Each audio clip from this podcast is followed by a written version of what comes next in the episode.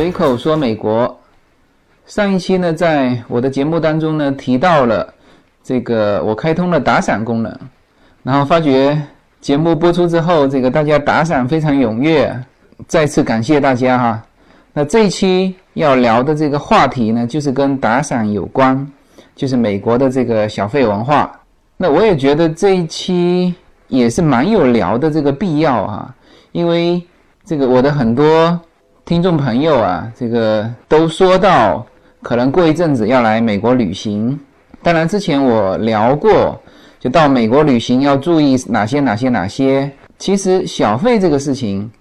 也是非常重要的，大家应该要注意的这个问题。所以呢，这一期就专门找一期来聊。就这个话题为什么要聊呢？我觉得有两点啊，是必须要专门来聊一期的。一个呢，这个小费这个问题啊，中美之间差异很大。呃，我们这里不说这个中西文化差异很大，其实。呃，西方呢分欧美嘛，就欧美、欧美、欧洲和美国，很多东西都是有区别的，在这个小费问题上也是有区别的。就欧洲是什么呢？欧洲是其实小费是可给可不给，那美国的小费是一定要给，必须给。那中国是没有给小费的习惯嘛，所以说这里面中美存在着重大差异。第二点，为什么要讲这一期呢？就是。现在越来越多的从中国来的旅游者到了美国之后呢，在小费的这个问题上老是处理不清楚。这个一方面呢，就是现场会尴尬嘛；另一方面也确实是给美国这边的，当然中国华人在在美国这边的中国华人呢都理解啊，但是呢，你你不给或者给的少，人家也觉得不舒服。那如果是在西餐厅吃饭，你没有按照这个规则来做的话，那确实会给这个老美留下什么留下华人不好的印象。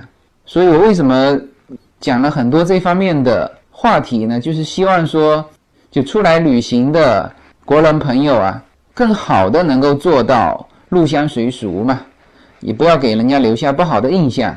所以啊，这期聊这个小费文化。首先，付小费这个行为呢，其实世界各地差异是很大。像比如说，亚洲是没有付小费的习惯的。像在中国，那你你所有的东西呢，都含在这个菜金里面了。当然，会有一些现在好一些的香格里拉这种酒店额外收一些服务费，但是呢，大部分的餐厅。是全部含在里面的，啊，这里面就有老板的利润，啊，有这个老板二次分配给服务员的利润，还有什么呢？呃，甚至这个税都含在里面，啊，但是在美国呢，这三样是很明确分开的，啊，这个是就是亚洲、中国大部分是一次性都含在金额里面，那像新加坡、日本也都是没有小费的。像新加坡，你如果给小费，这个是好像是法律不允许的，就是你如果给出小费，他也会退还给你。那在日本也是没有小费的，就是你如果给的话，反而会造成不必要的尴尬。那欧洲呢是这样子，欧洲是可有可无，就是你可以给啊，你觉得他服务很好啊，你可以给，那也可以不给。呃，即使给呢，也给的不如美国这么多。美国基本上会给十五到二十五啊，那欧洲呢，可能就给到十百分之十。而美国呢，在这一点上是全世界来说小费文化是最最荣誉的。首先，它它是必须给，就是不不是像欧洲那种说啊，你不给他就算了。美国你如果不给的话呢，他会问你，就是你遇到了什么问题吗？啊，你觉得服务怎么样？就是你是不是遇到了什么很严重的服务性上的问题，你才不给呀，是吧？即使是在美国遇到了很严重的你非常不满意的服务上的问题，采取的方式也不是不给，而是什么呢？而是给极其少的零钱，比如说就就拿出硬币，就一分一分的那种硬币，你放两个，这个是。这比较标准的代表我对你服务极其不满意的一种行为，就是我不是忘记给小费，啊，这就是我的小费，两分钱，啊，那这个就是说大家心知肚明，这个服务生也知道刚才肯定出了什么事情，这个客户非常不满意。如果说那种直接账单拿过来，小费是印在账单里面的那种，那你就直接拿着这个账单去找那个找那个餐厅主管，要说明清楚，我不给小费啊，是一般是用这种方式。就是在美国用餐的话呢，你是必须要给的。当然，除了什么呢？除了那种快餐，就麦当劳、肯德基，还还有那种披萨店啊，那个你可以不给，就属于快餐的。但是呢，他付账的时候旁边啊也都放着一个那个一个小罐罐，那个里面其实就是给你付小费的。但是呢，正常的。快餐因为什么呢？因为所有的后续的服务是你自己在做，比如说麦当劳、肯德基，是你自己去拿了拿个托盘，把东西呢拿到座位上吃，吃完你要什么？你要把所有的东西自己丢到垃圾桶去啊！而且呢，你基本上自己要把要把桌子给处理清楚。也就是说，我在整个后续用餐过程当中。没有人替我服务，那也就不存在着我额外给服务员小费这个话题，那就只有这些是不给的。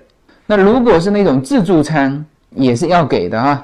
这个自助餐不等于是那种快餐啊。待会儿我会聊到自助餐的话题。所以这里面首先大家第一个印象就是，你到美国来旅行，你餐厅用餐你是必须给的。除了餐厅之外呢，酒店。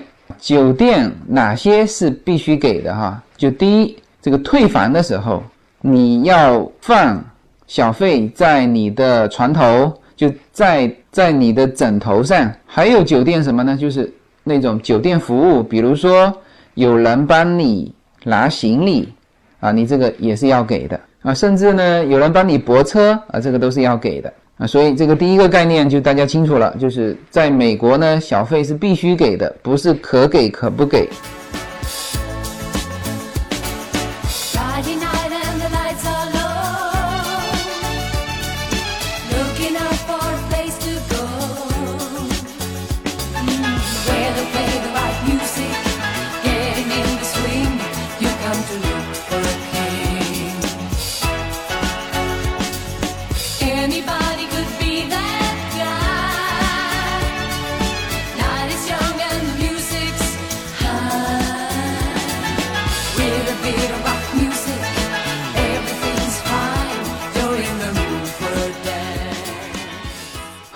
那接下去说怎么给哈？那首先还是说餐厅吧。那欧洲刚才讲过了，就是欧洲其实很宽松的，它可给可不给。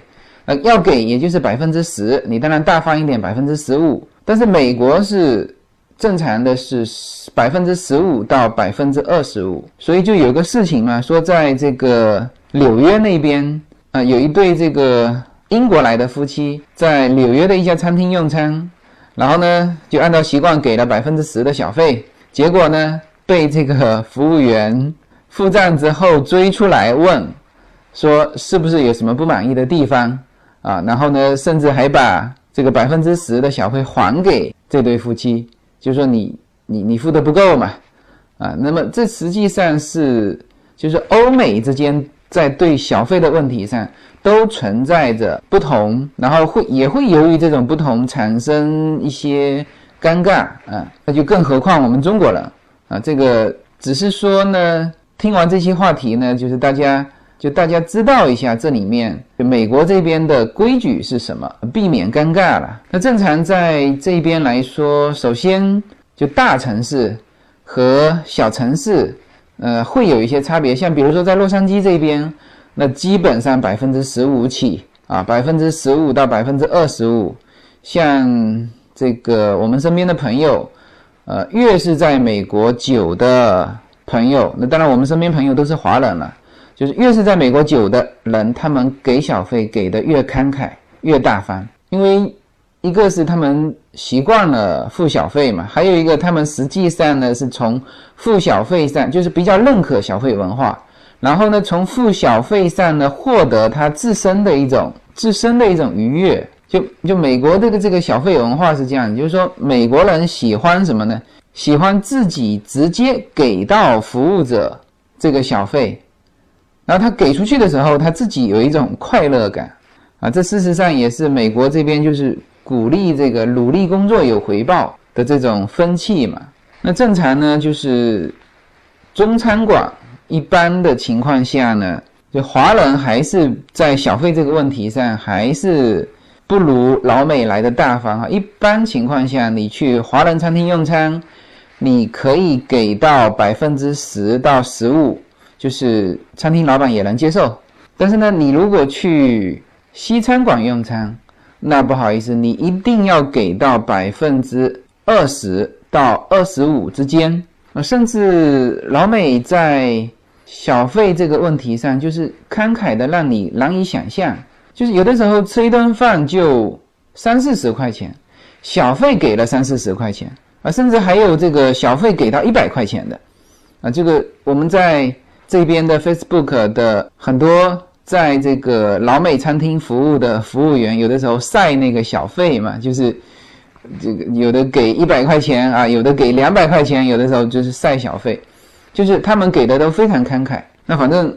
我们也不去攀比这个嘛，就是我们正常给，但是你正常呢，你如果去西餐厅用餐，你正常给百分之二十。那么自助餐，啊，自助餐是要给的哈，不是不给。为什么呢？你你怎么区分哈？就是我刚才说过了，如果你是快餐，啊，甚至麦当劳、肯德基啊，甚至德来速啊那种，你都可以不给。但是呢，自助餐你是要给的，为什么呢？你是需要有人服务的嘛？你看得见服务员嘛？服务员经常过来给你放碟子嘛，是吧？这个是必须给的，标准也是十五啊，这个是给的一个大概的标准。那你算的时候怎么算呢？就是在美国这边的账单啊，它实际上给到你的时候是两笔钱啊，一笔就是你你的菜金，另外呢，它就第二栏就是税金加上去了。因为税金的话，各个州的税收是不一样的。像洛杉矶、加州这边是百分之九，它这个就直接那个打印出来的就直接给你加进去了。然后呢，它下面有一横，就是你写小费的地方。然后最后呢，它还要你加起来啊，有一个数啊，这个就是你最后完成买单的动作啊。我再说一遍哈，就是买单的时候呢，他会把单先拿过来，然后呢，你把卡给他。他就把这个卡拿去授权一下，就是刷一下，然后呢，就刚才我说的那个单据就拿过来了，就是上面两栏，第一栏菜金，第二栏税金，第三栏空着，第四行空着。你在第三行写上小费，第四行你把菜金加上你的小费总数你要写上去。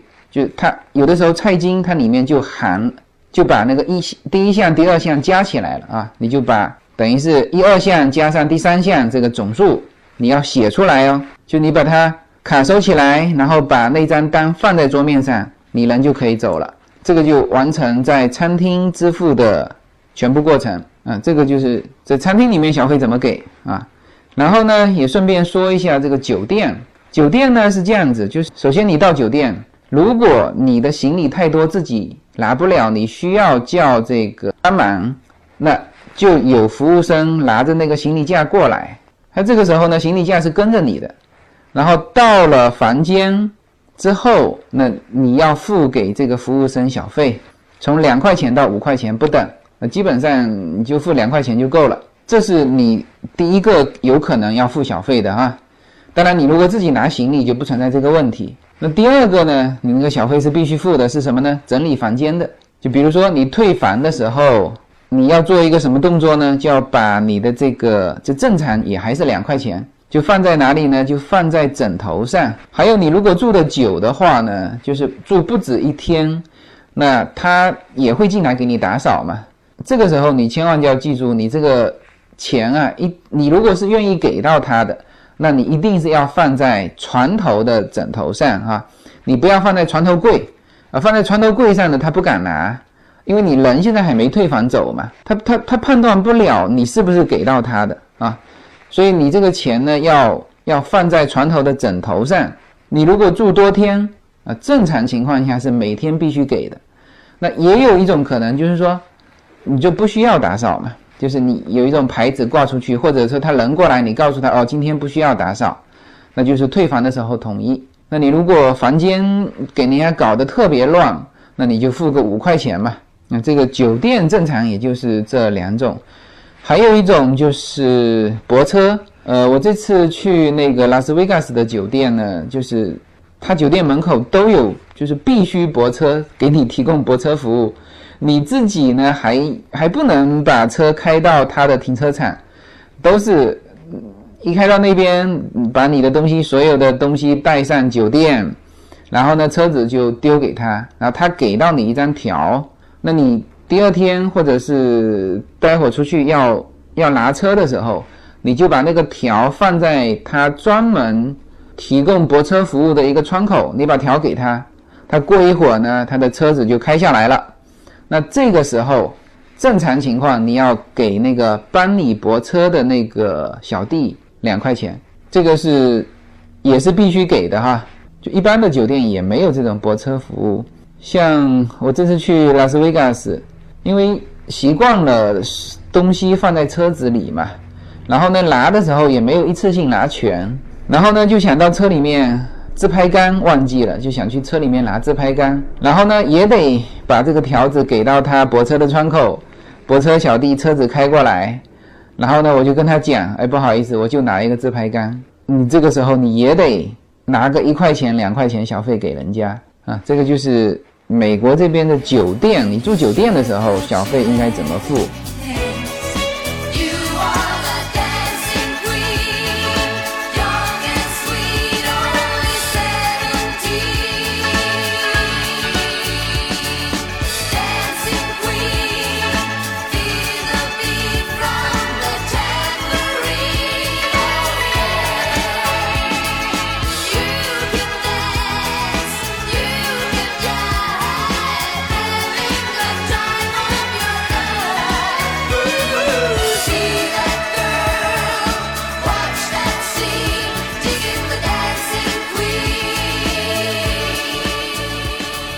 然后呢，来聊一聊他这个小费啊，为什么一定要给？这个就涉及到美国的这个小费文化了。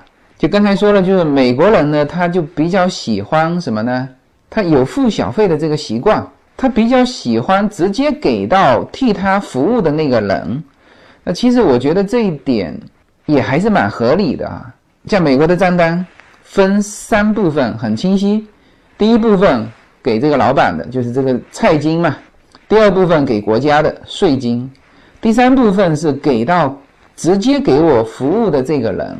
那那那这样子就是会造成什么呢？会造成现场服务的时候，这个 waiter 呢也都知道他服务的好坏，就能够得到直接的奖励。就是我如果服务的好，回头呢你这个小费就高。在美国，大部分的服务生啊。他的收入小费居然是占到大头，他底薪甚至很低的，甚至底薪有一些州都立法是，就是能够收到服务小费的这些行业，他同意雇主把这最低薪资降到州最低薪资之下啊，因为你你肯定有小费拿嘛，就是这就不像欧洲了哈。欧洲是可有可无嘛？那美国他摆明了知道你有小费拿，所以说他可以让雇主把这个最低薪资降下来。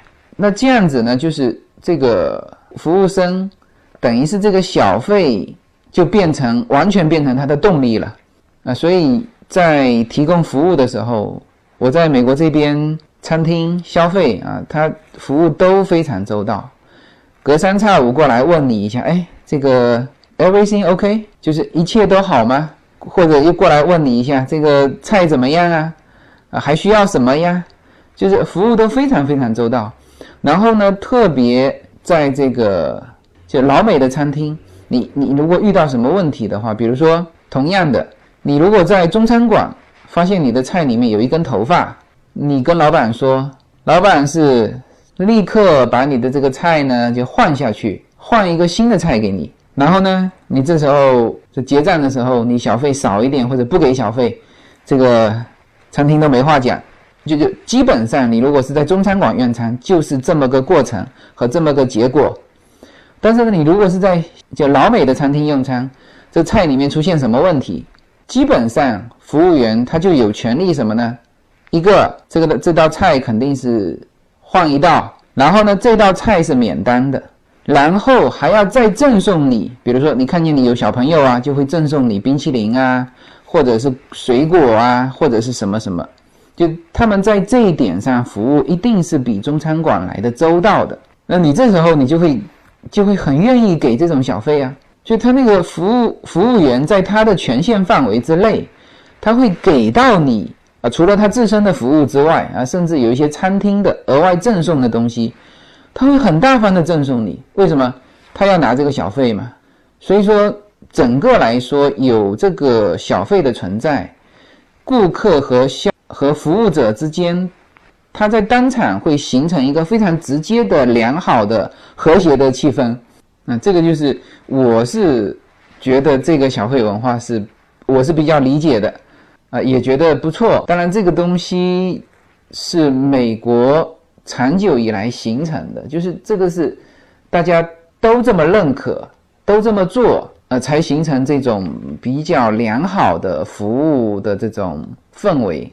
啊，比较良好的顾客和服务生之间的关系。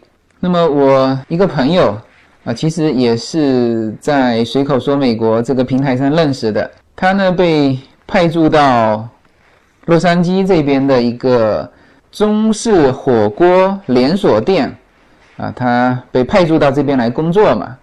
然后他知道我在洛杉矶，就请我去吃了顿饭。呃，其实他那个餐厅离离我家非常近哈，所以我就去了。然后呢，他就跟我聊聊到这个小费的问题。他说他就遇到蛮多这个中国的旅客，因为去那个火锅店去吃饭的老美也有，但毕竟少，大部分都是华人去，那，特别是过来旅游的嘛。然后吃完饭没给小费。这家店虽然说是中国的连锁店，但是它这边的所有的管理，或者说所有的薪资制度的设计，全是跟美国这边是一样的。你如果有一定比例的顾客这样不给小费的话，人家确实是服务员没饭吃了啊，或或者说你老这样的话，那这服务员就去其他餐厅打工了嘛，是不是？所以呢，他就说了一个非常典型的事情。他有一次也是有一个顾客，他刚开始是不给小费，我估计哈，就是给的少的也就算了，他是直接不给，不给完，那服务员就去问啊，呃，我是不是哪里做的不好啊？呃，你有没有什么意见要提呀？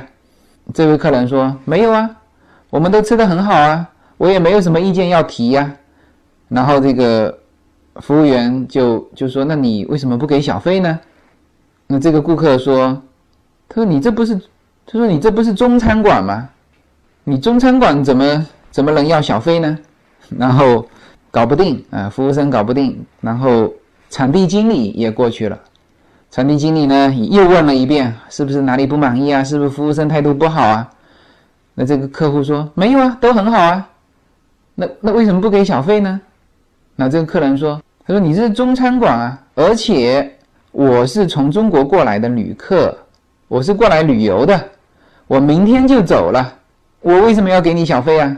就是说我们之间没有什么后续的什么关系了，啊，这个我就是不想给这个小费，啊，就是说的非常直接明了，然后这个 场地经理和员工都非常生气，像像这种剧情哈，这个都是真实的。”才有这种对白哈，这个编剧编不出这样的对白哈，以及这样尴尬的场景。当然，最后这个客人就协商之后，还是给了一点点小费啊。其实这个都是很不符合这边的规矩的。这边的规矩就是说，你如果给一点点小费，那就是说对于工作非常不满意。但是他又说了，我没有什么不满意的地方，但是最后还是给了一点点小费。那这个就是说华人对华人嘛，这个虽然说身处美国啊，但也没有什么办法，就就是这个就是这个样子。那我这个朋友后来跟我讲，他说国人啊出来消费不给小费，这个让很多的这种餐厅或者服务行业呢，就是很为难。所以呢，他就有的时候他必须像这样子是华人的餐厅嘛，他还还能交流。有的老美的餐厅他没法交流的话怎么办呢？他他只用中文在那边写了一个，请付给什么什么什么小费，小费多少啊？请大家支持，就就中文写，什么西班牙文、英文都没有，就中文写。有的时候知道这怎么回事的华人看的心里也是怪怪的。我当时就遇到过这个事情。我第一次来美国去这个羚羊谷玩的时候，他是这样子：除了门票之外，就是规矩就是要付给那个导游小费的。但是呢，就是中国人很多就没有这个习惯或者忘记了，然后呢就在那个车子上就只用一种文字，就是中文写着。请付给导游小费五块，就是会遇到这种情况。然后我这个朋友另外一点也比较生气的是什么呢？就是有一些顾客他在西餐馆用餐，他就会给小费，而且给的很规矩。但是呢，他跑到中餐馆，或者是他这个抬头的，就是就是很熟悉的国内连锁店的这种，他就是不付或者不愿意付啊，这个也是。一种现象吧。没有什么能够阻挡你对自由的向往。人生是一段非常奇妙的旅程，我们常常不知道下一站会是怎样的风景。每个人的人生之旅都是完全不同的体验，经历过的无论起伏，无论得失，都是自己最珍贵的印记。大家好，这里是随口说美国，我是无限自由。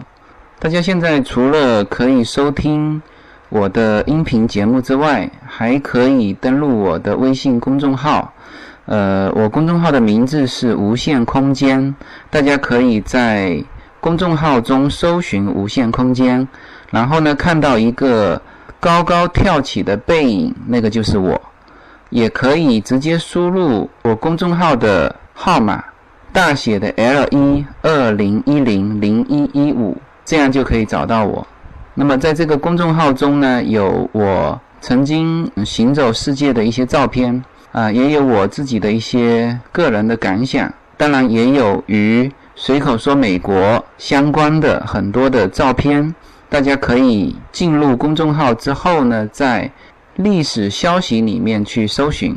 呃，一系列的文章、照片都在那里等待大家。另外呢，新开通了随口说美国的新浪微博，大家在新浪微博上搜索“随口说美国”，就会找到那个熟悉的高高跳起的背影。我会在这个微博当中呢，及时上传一些这边生活的一些花絮，和各位朋友进行及时的互动。欢迎关注，谢谢。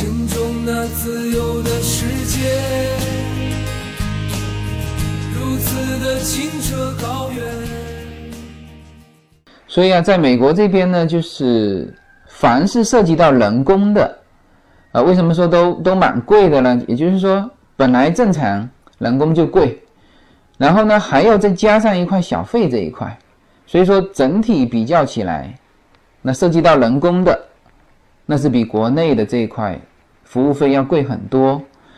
什么涉及到人工的呢？比如说。啊，除了刚才说到的餐厅、酒店之外，还有哪些地方要付小费呢？当然，这些可能旅客是是不常遇到的场所，比如说理发，啊，理发是要付小费的哦。按摩、修指甲，啊，美甲、美容，啊，这些啊涉及到人工的，你都要有这个小费的意识。像这个给叶子。这个修剪头发的那个理发师，他就说过嘛，他和他老婆全部是服务性行业，然后呢，他们专门有一个账户，什么呢？就是他们把他们工作的小费，通通都存到这个账户去，等他女儿长大了，就是给他女儿念大学的钱。那这个其实是这个小费是不少的，在美国念个大学是蛮贵的。当然，在美国呢就是这样子，就是在国内这种服务性行业的人员，你感觉他阶层比较低嘛？因为你感觉他是给你服务，这个顾客是上帝嘛？啊，从气势上，那就觉得你是优越的。然后呢，从收入上也是这样子，就是说国内服务提供服务者，就目前的就整体来说收入不高。当然这几年啊，这一块的就这个阶层的收入在大幅抬高，这是必然的结果啊。比如说这几年什么保姆啊啊这一类的，因为没有人愿意做嘛，你你当然价格就抬高了。那么在美国这边呢，更是如此啊，就是完全市场化之后的结果就是这样子。你越觉得这个是泊车小弟，这个服务员小妹。那你不愿意做，有人愿意做，那他的收入就就是高，就是当他的这个收入高到跟你差不多的时候，你这个时候呢就自然而然平等对待。所以说，在美国这边就是这样子，就是无论是趴车小弟还是服务员小妹，他们和顾客之间的交流是非常平等，也非常和谐的。我觉得这个是蛮好的现象哈。我之前说过，像我们国内呢，就只有像在香格里拉里面的，就服务员小姐，她呢跟你目光相对的时候会跟你微笑，但这个是培训出来的，她只知道说哦，我看到客户，我必须要以这种的笑容和眼神来面对客户，但这是培训出来的。但在美国这边不一样，美国这边它就是。自然而然的，首先他感觉跟你是平等的这种关系，所以他散发出来的那种笑容，就感觉跟你是朋友一样。问你吃的好不好啊？还需要什么呀？那个眼神透露出来的服务态度，那确确实实和培训出来的服务态度是不一样的。那当然，这里面小费文化是蛮重要的一个因素。这次呢，在这个拉斯维加斯。住酒店，就是我和另外一个朋友的一一一个家庭都去那边嘛。然后呢，出来的时候他就跟我讲，他说：“你看这个趴车小弟能赚多少钱？”他说：“这个趴车小弟实际上赚很多钱。”我就听他算嘛。我们是平安夜、圣诞节在那边，圣诞节过后就走了。那么那天下来拿车的时候，我们等了二十几分钟，就看那几个趴车小弟不停的跑。跑跑跑跑上去，把车子把人家开下来，再跑跑跑跑上去，把车子给人家开下来。我们算了一下时间，就平均吧，五分钟一辆，就很简单嘛。从那个停车场开下来，然后把车给到客户，一个小时十二辆，八个小时快一百辆，平均每辆两块钱小费。这个我就站在旁边看，几乎没有人没给的啊，手上都拿着，而且是现金哦。一天加上他们的基本工资，我那个朋友算了一下，大概一天他可以赚四百块钱，就四百美金。然后只要他愿意啊，即使说这个酒店有轮班嘛，比如说他只上半天班，但他只要愿意愿意，可以去周边的拉斯维加斯酒店那么多，去那边去再再做一班，也就是说一天他至少能够做八个小时。每个月加上底薪，按照这个速度都有四百块，就每天都有四百块。每个月只要努力的话，可以有一万多美金。我这个朋友啊，这个算完都感觉很羡慕啊。其实我这个朋友是就属于中高收入了，他们家报税高到这都都报不下了，然后呢去又去买一部车子，就是用那种租车的方式买一部车子，就是。这个车子不不付首付的嘛，就是所有的，就每个月就是付租金，那就这个东西可以抵税嘛。就这么个家庭，他都非常羡慕那个趴车小弟。他说他又没有什么压力，是吧？每天这个也蛮高兴的，因为一直在收小费，怎么不高兴，是吧？那个精神状态都非常好。所以说，在我看到的拉斯维加斯的趴车小弟小妹都是帅小伙子。那那个小妹也是金发美女，在那边干这个趴车的工作，她怎么不可以啊？她收入这么高，怎么会不愿意啊？啊，所以说我也蛮感慨在美国这边，就是有的时候你只要从事一个简单的工作，你就可以有这种尊严感，因为你收入高嘛。然后呢，你努力工作就能存得下钱，就能买得起房，啊，这个就是这就是美国。好，这一期闲扯这个美国的小费文化，欢迎打赏，谢谢大家。